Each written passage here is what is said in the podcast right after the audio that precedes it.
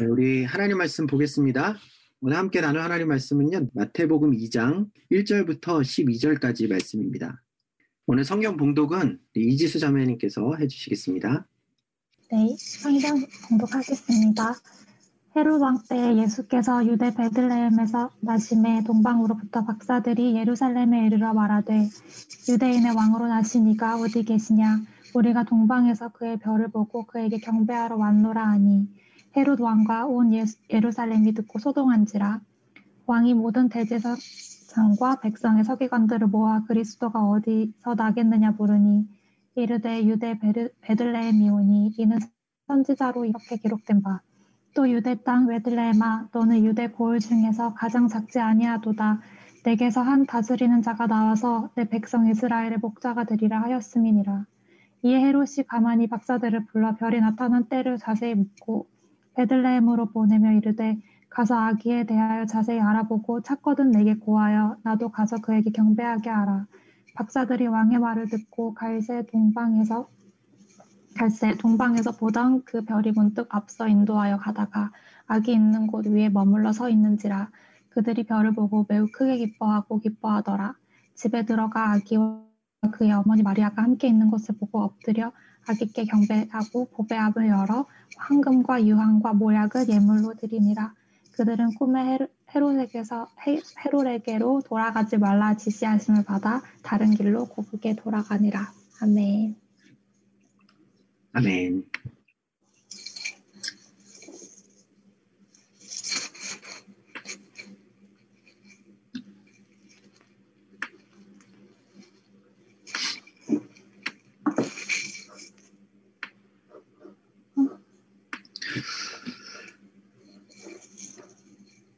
네, 여러분. 이번 주에는, 이번 주간에는 성탄절이 속해 있죠.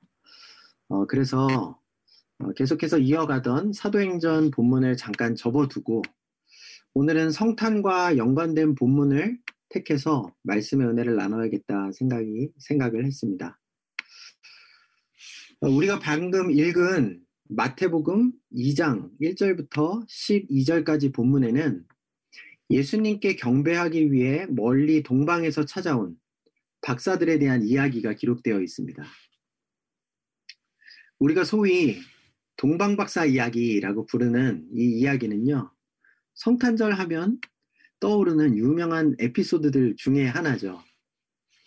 어려서부터 교회에 다니셨던 분들은 아마도 성탄절 발표회, 예, 크리스마스 이브날 밤에 보통 했었는데, 교회에서 하는 그런 성탄절 발표회 때 동방 박사들이 세 명이 등장해서 선물을 들고 예수님의 탄생을 축하하기 위해 방문하는 그런 내용의 연극을 한 번쯤은 다 보신 적이 있으실 거예요. 근데 사실 오늘 우리 마태복음 2장 본문을 꼼꼼히 읽어보면요. 그 내용이 우리가 막연하게 알고 있는 이 동방박사 이야기와는 사뭇 다르다는 것을 발견하게 됩니다. 이 무엇보다 동방, 동방의 박사들이 베들레헴에 도착해서 예수님께 경배를 드린 시기가요. 예수님께서 갓 태어나셨을 그때가 아니라 예수님께서 태어나신 지 적어도 1, 2년 정도는 지났을 때라는 것을 알 수 있어요. 오늘 본문 7절 말씀을 보면 당시 유대 지역을 다스리던 왕이 헤롯 왕인데 그 왕이 동방 박사들이 예루살렘에 도착하자 그들을 불러서 예수님의 탄생을 말해주는 별이 나타났던 시점이 언제인가 네, 그들에게 자세히 물어보았다고 되어 있죠. 여러분 헤롯은요 어, 아주 정치적인 사람이었어요. 자신의 정치적인 입지를 지켜내기 위해서라면 수단과 방법을 가리지 않고 그것이 가족이든지 어, 어, 자신의 총애하는 신하든지 간에 모조리 죽였던 폭력적인 왕이었습니다. 그런 그가 동방에서 온 박사들에게 별이 나타난 시점을 물어보았던 것은요, 다름이 아니라 그 유대인의 왕으로 태어나였다는 그 아기를 죽임으로써 미래의 자신에게 닥칠지 모르는 잠재적인 위협의 싹을 잘라버리기 위함이었어요. 실제로 헤롯은 거짓으로 박사들에게 자신도 그 왕에게 경배하고 싶으니 장차 유대인의 왕이 될 그 아이를 찾게 되면 어, 그가 있는 곳의 정확한 위치를 자신에게도 알려달라고 부탁까지 하죠.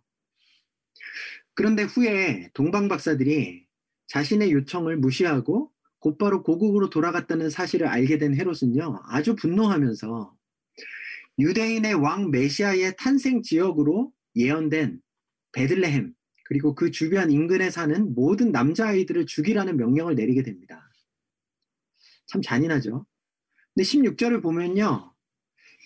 어, 이때 헤롯 왕이 박사들에게 자세히 알아본 때를 기준으로 해서 두 살 이하의 아, 사내 아이들을 다 죽였다. 그렇게 기록되어 있습니다. 만약 예수님께서 갓 태어나신 거였다면 이렇게 두 살 이하의 아이들까지 모조리 다 죽일 필요가 없었겠죠. 이 말은 박사들이 동방에서 예수님의 탄생을 알려주는 별을 처음 관측했던 때가 그들이 예루살렘에 도착해서 헤롯 왕을 지금 만나고 있는 이때로부터 적어도 1년에서 2년 정도는 된, 된 이전의 일이었다는 뜻이에요. 그러니까 동방 박사들이 예수님을 만난 시기는 예수님의 탄생 직후가 될 수는 없는 것이죠. 상식적으로 생각할 때 박사들이 별을 보고 자기 나라에서 별을 보고 아, 유대인의 왕이 탄생했구나라는 것을 알게 되었다고 하더라도 동방에서 유대 땅까지 이 긴 여정을 계획하고 예물도 준비하고 어, 여러 수행원들과 함께 짐을 꾸려서 이 그 긴 여정을 거쳐 예루살렘에 도착하게 될 때까지는 아무리 짧게 걸려도 수개월 이상은 걸렸겠죠. 그러니까 동방 박사들은 갓난 아기이신 예수님께 찾아와 경배했던 것이 아니라 아마도 돌은 지난 아이라고 생각이 되는 그 예수님을 찾아와서 경배했다고 생각하는 편이 타당합니다. 예수님께서 갓 태어나셨다면 구유에 누이신 아기 예수님께 예물을 드리는 그 장면, 우리가 연극에서 주로 보았던 그 장면을 상상할 수 있을 텐데요. 그 마, 마태복음 이후의 본문을 보면 그들이 집에 들어가서 마리아와 함께 있는 아기를 보았다. 이렇게 나와 있습니다. 그러니까 구유에서 태어난 그 시절은 이미 지나갔다는 뜻이죠. 이렇게 되면 자연히 복음서에 실려 있는 동방 박사의 이야기가 지니는 그 의미와 초점 자체가 아, 우리가 생각하고 있던 것과는 좀 달라지겠죠. 어떻습니까, 여러분? 이제 저와 함께 동방 박사의 이야기를 다시 자세히 살펴보고 싶은 마음이 드시죠? 그럼 동방 박사들의 정체가 과연 누구인가 하는 점부터 우리 한번 생각을 해 보도록 하겠습니다. 우리 1절을 보면요. 한글 성경은 동방으로부터 박사들이 이르렀다라고 번역이 되어 있어요. 근데 이 원어를 보면요. 박사들이라고 번역된 이 단어는 성경의 다른 곳에서는 보통 마술사 혹은 점성술사 등으로 번역되는 단어예요. 마고스라는 단어인데요. 우리가 사도행전에서도 이 단어를 이미 살펴보았, 만나보았었습니다. 이 바울이 1차 선교 여행 때 구부로 섬에 도착해서 그곳에 복음을 전하는데 그 지역에서 점성술을 행하던 마술사 시몬이라는 인물이 등장했던 것 여러분 기억하시죠? 그때 바로 그 시몬 마술사라고 번역된 이 단어가 바로 마고스라는 단어예요. 구약 성경에 보면 이 단어가 박수, 술객 이러한 단어로 번역되기도 합니다. 모세가 바, 바로왕 앞에 서서 이 하나님의 기적과 같은 일들을 보낼 때 보일 때이 바로의 박사와 술객들도 모세의 그 기적과 같은 일을 따라했다 이렇게 나오죠. 그때 등장했던 박사와 술객들도 이 마고스라는 단어로 나중에 그리스어로 번역되었어요. 그러니까 이 동방에서 온 사람들을 우리가 그저 박사들이라고 부르기보다는 우리가 가진 선입견, 이미지가 있기 때문에 박사들이라고 부르기보다는 천체를 관측하던 천체를 관측하면서 미래를 예언하던 이방의 점술, 점성술사였구나. 그 정도로 부르는 것이 더 무난한 그런 사람들이었습니다. 그러면 그들이 온 동방은 어디냐? 이 대부분의 신학자들은요, 어, 여러 이, 이 추측들을 하는데 그 중에서 이제 가장 메이저 추측은 여기서 말한 동방이 페르시아 제국의 계보를 이어가는 그 당시 파르티아 제국, 성경에서 바사 왕국이라고 하는데 이제 그 페르시아 제국이 제국으로서의 위험을 다 잃어버리고 난 후에 지금의 이라크죠. 그 지역, 이란 지역, 이라크 지역 그곳을 이제 그곳에 파르티아 왕국이 계속해서 그 명맥을 유지해 가고 있었는데 예, 거기에서 온, 오지 않았을까 이렇게 추측을 하는 거예요. 그 이유는요. 고대 근동 지역에서 점성술로 유명했던 사람들은 페르시아 제국 때 활동하고 있던 바벨론의 사제들이었기 때문이에요. 이 사람들은 바벨론의 바벨론 제국이 멸망하고 나서 페르시아 제국이 들어서면서 떠돌아 다니거나 아니면 페르시아 정부 산하에 고용이 돼서 미래를 점치는 일을 이어나갔다고 합니다. 구약의 다니엘서를 보면요. 페르시아 제국의 왕이 거대한 이 신상에 대한 꿈을 꾸는데 그 날아온 돌에 의해서 그 신상이 깨뜨려지는 그런 꿈을 꾸죠. 그리고 나서는 그 꿈의 의미를 알아내기 위해 술객들과 점성술사들, 특히 갈대아인 점성술사들을 모두 소집했다라는 기록이 나와 있습니다. 여기에서 갈대아인이라고 말하는 사람이요, 바로 바벨론 왕국을 세웠던 민족이에요.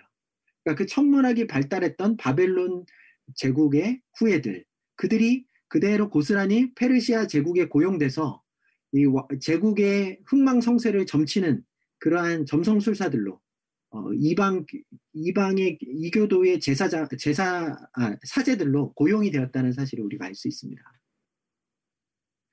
그러면 도대체 그 먼 곳에서 활동하던 이방 땅의 점성술사들이 왜 유대인의 왕으로 태어나신 예수님께 찾아와 경배를 드리러 온 것일까요? 왜 이 멀리 유대 땅까지 그렇게 찾아왔던 것일까요? 그들이 예루살렘에 도착해서 유대인의 왕으로 나시니가 어디에 계십니까? 우리가 그분께 경배하고 싶습니다. 이렇게 말했다고 한 점을 보아서요. 어, 그들은 아마도 유대교의 영향을 받았던 사람들이었던 것 같아요. 그래서 이스라엘의 하나님께 마음을 열고 있었던 것 같습니다. 그렇지 않고서는 어떻게 유대인의 왕이라고 예언된 그분, 사실 유대교에서는 메시아라고 부르죠. 우리는 그리스도라고 말하는 그 메시아를 이들이 찾아와서 경배할 생각을 할 수 있었겠어요. 제가 사도행전을 설교하면서 몇 번 말씀드렸지만 그 당시에는 유대 땅 외에도 전 세계 곳곳에 유대인들이 흩어져서 살아가고 있었고 그 흩어진 유대인들이 곳곳에 회당을 세워서 여호와 하나님을 섬기는 신앙을 유지해 나갔다고 말씀드렸죠. 근데 특히 중요한 것은 회당 중심의 이 유대 유대교 신앙이 유대인 공동체만을 넘어서서 회당이 위치한 그 이방 지역의 사람들에게까지 영향력을 미치고 또 그래서 많은 이방인들이 유대인들이 섬기는 하나님을 믿게 되었다는 사실이에요. 그래서 우리가 사도행전에서 사도 바울이 세계 곳곳에 큰 도시들을 찾아다니며 회당에서 설교를 할 때 그곳에 유대인들뿐 아니라 경건한 어, 이방인들, 하나님을 믿는 믿음으로 개종한 이방인들이 그곳에 참여하고 있었다. 그래서 그 회당이 어, 기독교 시, 복음을 증거하는 선교에 아주 좋은 접촉점이 되었다 제가 말씀드렸잖아요. 네. 그러니까 페르시아 제국에 있던 이 박사들도 그러한 유대 공동체의 영향으로 하나님을 믿는 여호와 신앙으로 개종한 사람들이었던 거예요. 이 특히 페르시아 제국에는요, 여러분 잘 아시겠지만 전 세계 어느 곳보다도 많은 유대인들 이민 유대인의 이민자들이 살고 있었습니다. 왜냐하면요, 이 유대 왕국이 바벨론에 명을, 망하면서 바벨론이 수많은 유대인들을 자신의 나라의 포로로 이주시켜 왔기 때문이었죠. 어, 그러니까 마태복음에 등장하는 이 동방의 박사들은 본래 페르시아 제국이 있던 그 자리에서 이 점성술을 행하던 이방인들이었는데 자신들의 땅에 이주해와 정착하며 신앙생활을 해가던 유대인 공동체의 영향으로 어, 유대교에 대해서 알게 되고 그, 그들이 말하는 어, 창조주 하나님을 믿게 되고 그 회당에 나와 함께 그분을 예배하는 예배의 자리에 동참하고 있었던 그러한 사람들이었을 가능성이 큽니다. 유대교 문헌에 보면요. 메시아가 탄생할 때 하늘에 그의 별이 떠오를 것이라는 아주 유명한 예언이 있습니다. 그래서 메시, 메시아를 기다리는 마음으로 이 점성술사들은 자신들의 본업이 전체를 관측하는 일이었기 때문에 이 유대교 문헌에 예언된 메시아의 별이 언제 나타날까 오랫동안 기다리면서 별을 관측하고 있었던 거예요. 그러던 가운데 드디어 하나님께서 별의 징조를 통해 그들에게 메시아의 탄생을 알려주셨고 그들로 하여금 먼 곳에서부터 찾아와 메시아, 이 땅의 메시아로 임하신 예수 그리스도를 예배할 수 있는 아, 그러한 어, 축복을 허락해 주셨던 거죠. 결국 별을 발, 발견한 이 동방의 점상, 점성술사들은 너무나 기쁜 나머지 먼 길을 마다 않고 유대 땅으로 찾아와 메시아에게 경배 드리기로 결심했습니다. 여러분 오늘 본문을 보면요. 동방의 박사들 그러니까 유대교로 개종한 페르시아 지역의 점성술사들이 하나님의 인도하심을 얼마나 세세하게 받아가고 있는가라는 사실을 우리가 찾아볼 수 있습니다. 먼저 그들은 하나님께서 허락하신 별의 징조를 통해 먼 이방 땅에 있었음에도 불구하고 메시아의 탄생을 알게 되었었죠. 그들이 무작정 유대의 수도 예루살렘으로 그 메시아를 만나겠다고 찾아왔을 때에도 하나님께서는 헤롯 왕과 당시 예, 예루살렘 종교 지도자들의 도움을 받아서 예수님께서 지금 살고 계시는 그곳이 베들레헴이라는 사실을 가르쳐 주셨어요. 그들이 예루살렘의 헤롯 궁전을 떠나 베들레, 베들레헴으로 향할 때에도 본문을 보면 하나님께서는 그들이 고국에서 보았던 징조와 동일한 별의 징조를 통해 그들이 가는 길을 구체적으로 안내해 주셨다고 기록되어 있습니다. 뿐만 아니라 그들이 어린 예수님을 만나 뵙고 난 후에는 하나님께서 헤롯 왕의 이 헤롯 왕의 손길을 막으시기 위해서 꿈으로 그들에게 지시하기까지 하셨다. 그렇게 기록이 되어 있습니다. 한마디로 하나님께서 동방의 박사들이 메시아 앞에 찾아와 경배를 드리기까지의 모든 과정을 친히 이끄시고 섬세하게 인도해 주고 계시다는 말이에요. 애초에 이전에는 예전에는 하나님과 전혀 무관하게 살아가고 있던 그들에게 바벨론 포로로 끌려온 유대인의 자손들을 통해 믿음을 허락해 주신 것부터가 하나님의 특별한 섭리요 은혜라고 말할 수 있겠죠. 이렇게 이방인임에도 불구하고 하나님을 경외하는 마음 가운데 그분의 섬세한 인도하심을 받아갔던 동방의 박사들의 모습, 그들의 모습은요, 오늘 본문에 또 하나 대조적으로 어, 나타나고 있는 예수님과 바로 가까이에 있음에도 전혀 메시아의 나심을 깨닫지 못하고 선택된 하나님의 백성임에도 불구하고 그 예언된 메시아 앞에 나와 경배를 드리지도 않고 있는 헤롯 왕과 예루살렘 종교 지도자들의 모습과 너무나도 크게 대조된다고 할 수 있어요. 여러분 헤롯 왕이 물론 난폭한 폭군이긴 했지만 그에게는 또 유대인의 피가 섞여 있었습니다. 하지만 그는 정치적인 야욕에 사로잡혀 버려서 하나님의 인도하심이란 그저 자신의 야망의 걸림돌로 느끼고 있을 뿐이었죠. 헤로당은 그렇다 해도 그와 함께 등장하고 있는 이 대제사장들과 서기관들의 모습은 참으로 안타깝기 그지 없습니다. 여러분 그들은요 유대인들의 종교적인 지도자 위치에서 백성들에게 성경을 가르치고 메시아를 기다려야 된다고 가르치는 그러한 사람들이었죠. 그들은 상당한 수준의 성경 지식도 갖추고 있었습니다. 메시아가 어디에서 태어날지를 묻고 있는 헤롯 왕의 갑작스러운 질문에 대해서 그들은 그 자리에서 구약의 미가 선지자의 예언을 기억해내면서 그 메시아가 태어날 곳은 다윗의 동네 베들레헴이라는 사실을 그 자리에서 정확하게 대답할 수 있을 정도로 성경 지식이 탁월했었습니다. 그렇지만 그들은 메시아를 찾아가 경배하지 않았죠. 오히려 메시아를 죽이고자 하는 헤롯 왕에게 도움을 건네고 있습니다. 여러분, 당시 헤롯에게 소집되었던 종교 지도자들이요. 자신들이 메시아 탄생 지역을 정확하게 대답하면 헤롯이 무슨 일을 저지를지 몰랐겠습니까? 그럼에도 불구하고 그들은 사실 있는 그대로 헤롯 왕에게 알려주었죠. 그 말은요, 이미 그들이 하나님을 섬기는 신앙에서 떨어져 나가 당시의 정치 권력에 결탁하고 있었다는 사실을 우리에게 보여주고 있는 거예요. 실제로 그 당시에는요, 헤롯 왕이 대제사장 임명권까지도 잠시 가지고 있었다고 합니다. 그러니까 헤롯 왕의 눈에 어쨌든 잘 들어야 자신들의 어떤 종교 지도자로서의 그 자리를 지켜나갈 수 있는 것이죠. 결국 하나님과 전혀 무관한 먼 곳에 있던 이방인들은 하나님의 인도하심을 받으며 하나님께서 약속하신 유대인의 왕 메시아 앞에 나아가 그분께 경배를 드릴 수 있었지만 늘 하나님과 가장 가까이 있다고 자부하던 그 유대인의 종교 지도자들은 하나님의 인도하심을 다 잃어버린 채 메시아에게서 등을 돌리고 말았다는 이 두 그룹의 대조적인 모습이 바로 오늘 본문의 초점이라고 할 수 있어요.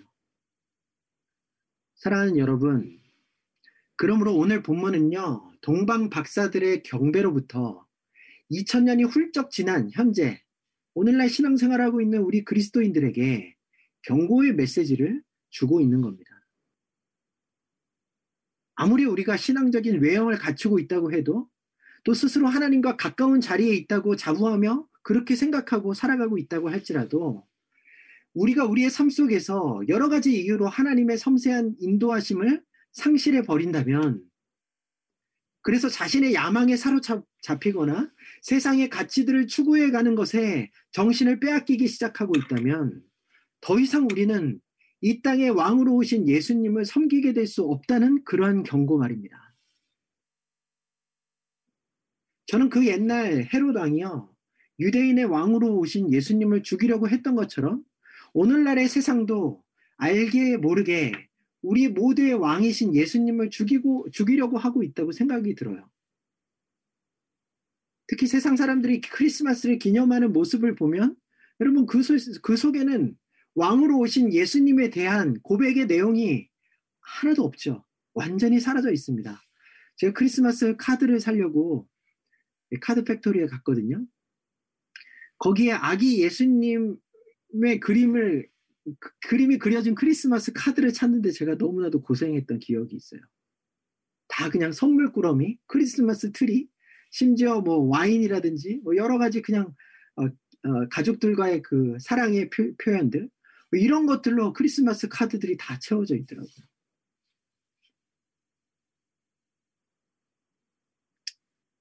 예수님의 모습, 또 뭐 구유에 누이신 아기 예수님의 그림, 뭐 동방 박사들의 모습, 뭐 이런 것들, 이런 그림들이 있는 크리스마스 카드들은요, 요즘 사람들에게 인기가 별로 없습니다. 가보니까 아주 제일 구석에 가장 저렴하게 할인 판매하고 있는 카드 그쪽의 구석에서 겨우 찾을 수 있었어요.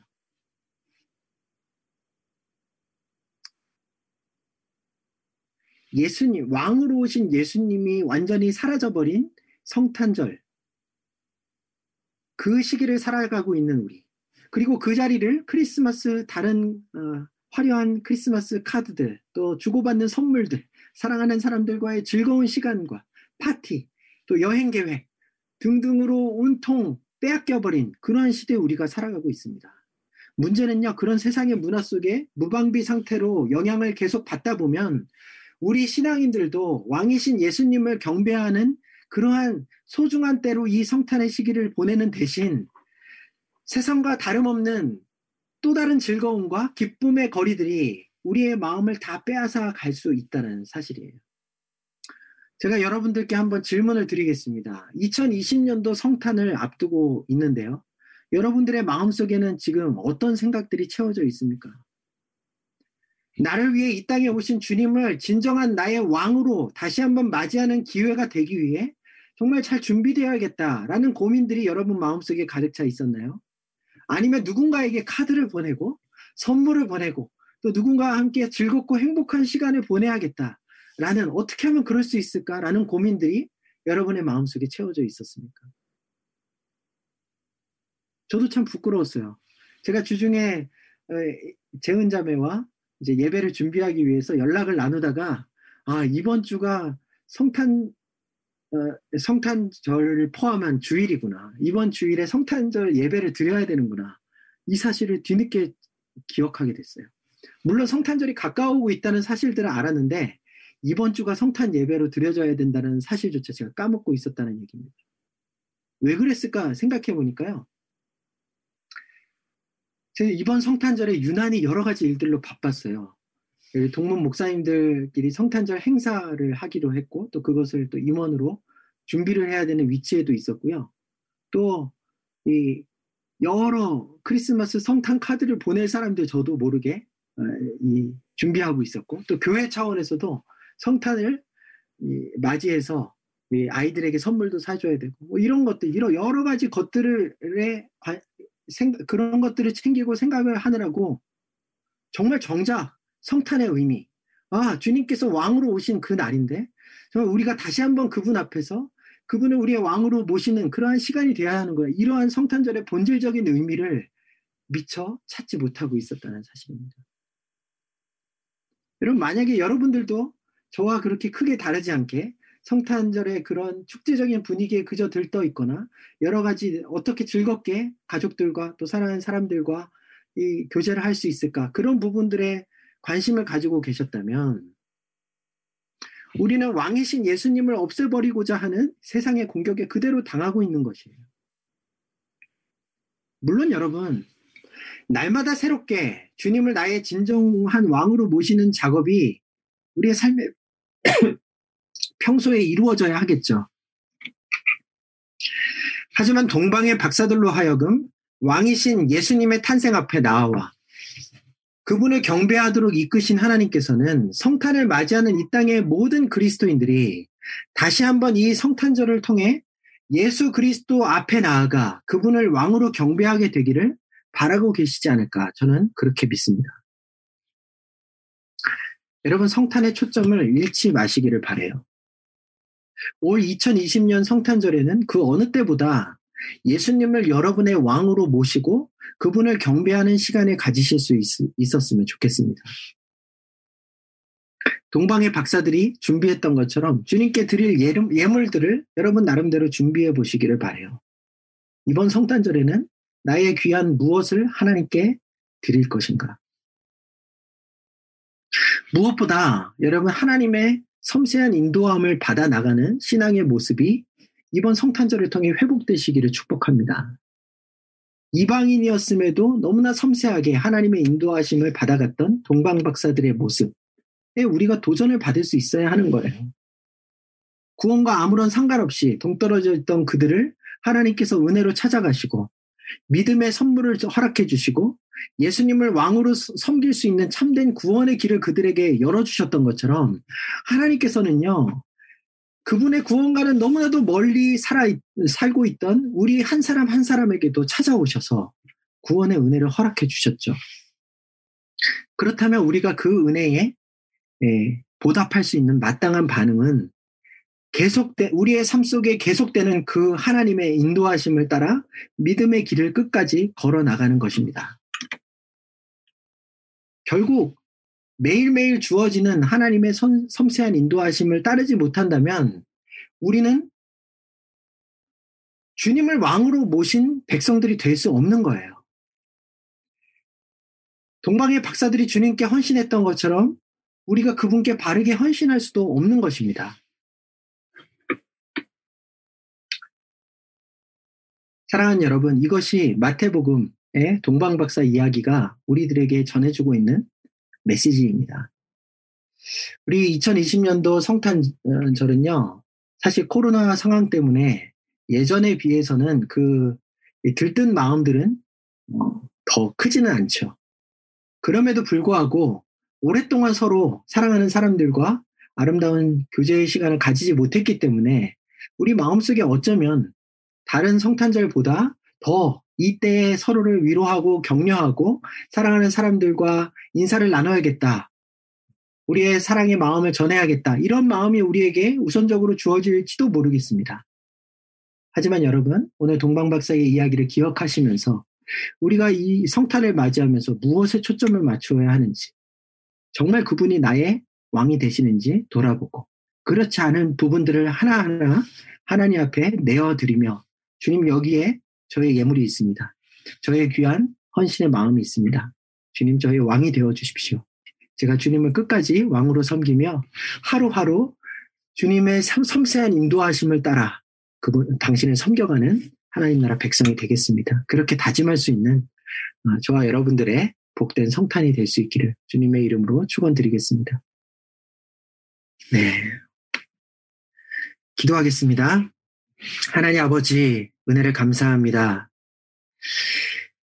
오늘 멀리 이방 땅에서 하나님의 은혜로 구원받았던 이방의 점성술사들이 주님의 탄생하신 소식을 깨닫게 되고 메시아께 경배하기 위한 그 벅찬 감격을 가지고 유대 땅 베들레헴으로 찾아와 아기 예수 앞에 엎드리며 어, 귀한 예물을 드렸던 모습들을 우리가 살펴보았습니다.